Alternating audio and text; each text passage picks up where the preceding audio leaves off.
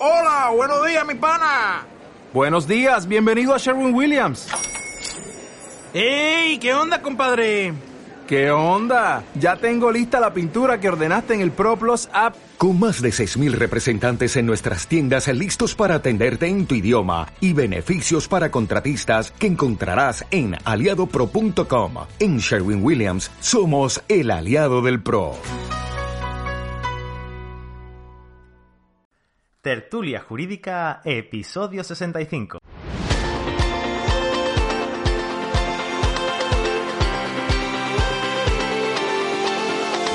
Hola, buenos días y bienvenidos a Tertulia Jurídica, el podcast donde los profesionales del derecho se quitan la toga y comparten su visión sobre temas de actualidad.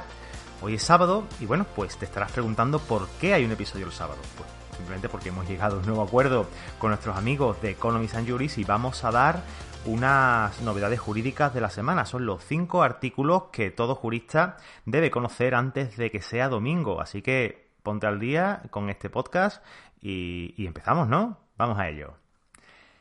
El asentismo escolar. La Fiscalía de Menores unifica los criterios y solo intervendrá en los casos injustificados y persistentes.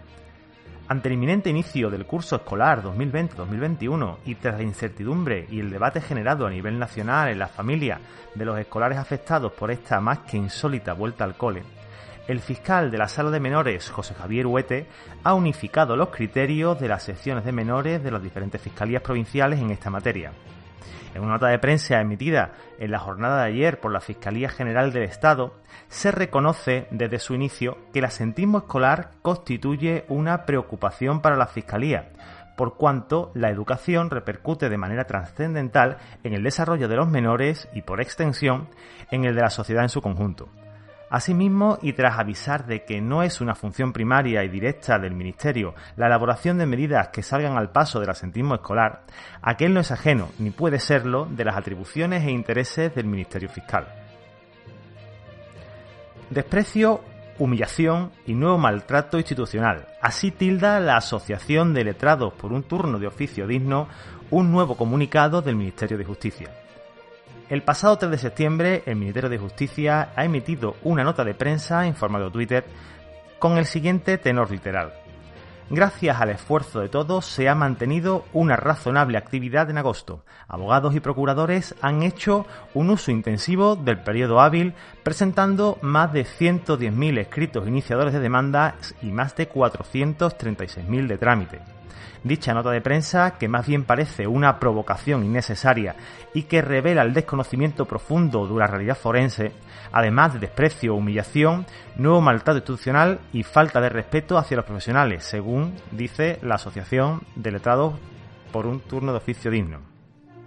Propuesta del ICAP, reforma legislativa y desalojar a los ocupas en 48 horas.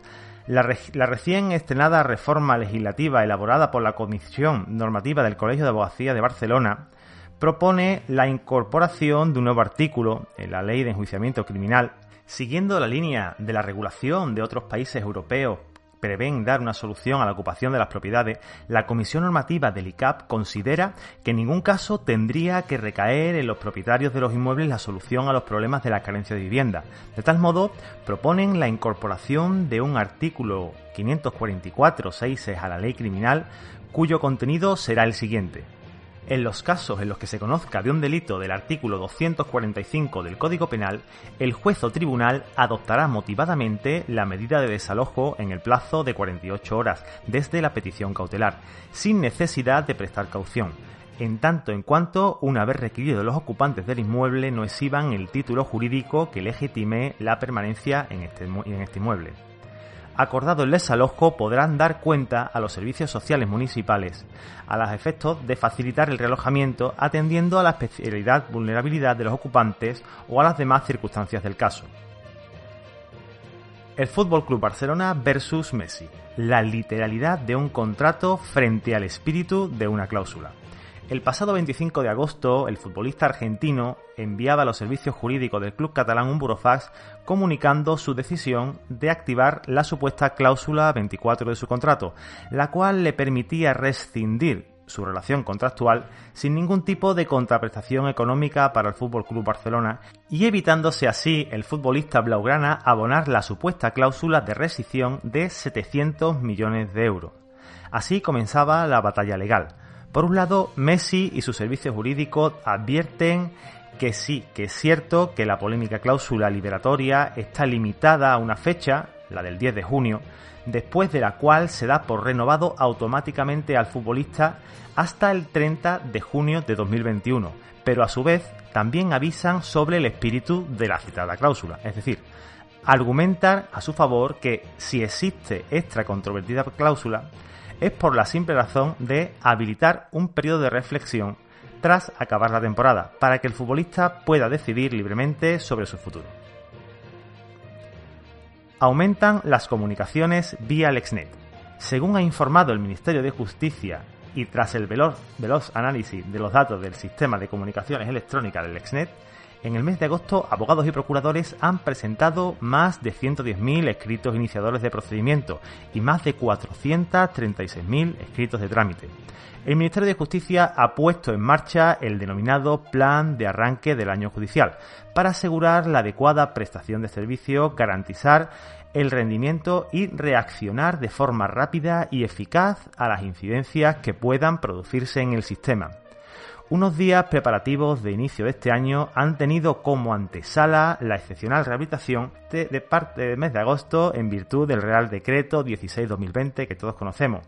Comparando los datos referentes al periodo del día 11 al 31 de agosto de los años 2019, que fue inhábil, y el año 2020, que ha sido hábil, el Ministerio de Justicia observa un aumento considerable de los, de los datos eh, de actos de comunicación. En concreto, el número de notificaciones ha sido de 1.310.000, un mil por mil más con respecto al 2019, y los abogados y procuradores han presentado más de 110.000 escritos iniciadores de demanda, un 245% más que el año anterior, y más de 436.000 escritos de trámite, un 585% más que el año anterior. Bueno, y estas han sido las 5 noticias que tienes que conocer antes del fin de semana y si quieres eh, ampliar información recuerda entrar en Economies and Juris y ahí tendrás toda la información ampliada de estas noticias que te acabo de dar el titular. Espero que pases un feliz sábado y mañana domingo te recuerdo que estrenamos episodio en el canal de YouTube. Recuerda buscar en YouTube y darle a like y seguir a Ángel Seicedos, un servidor. Nos vemos el domingo. Chao.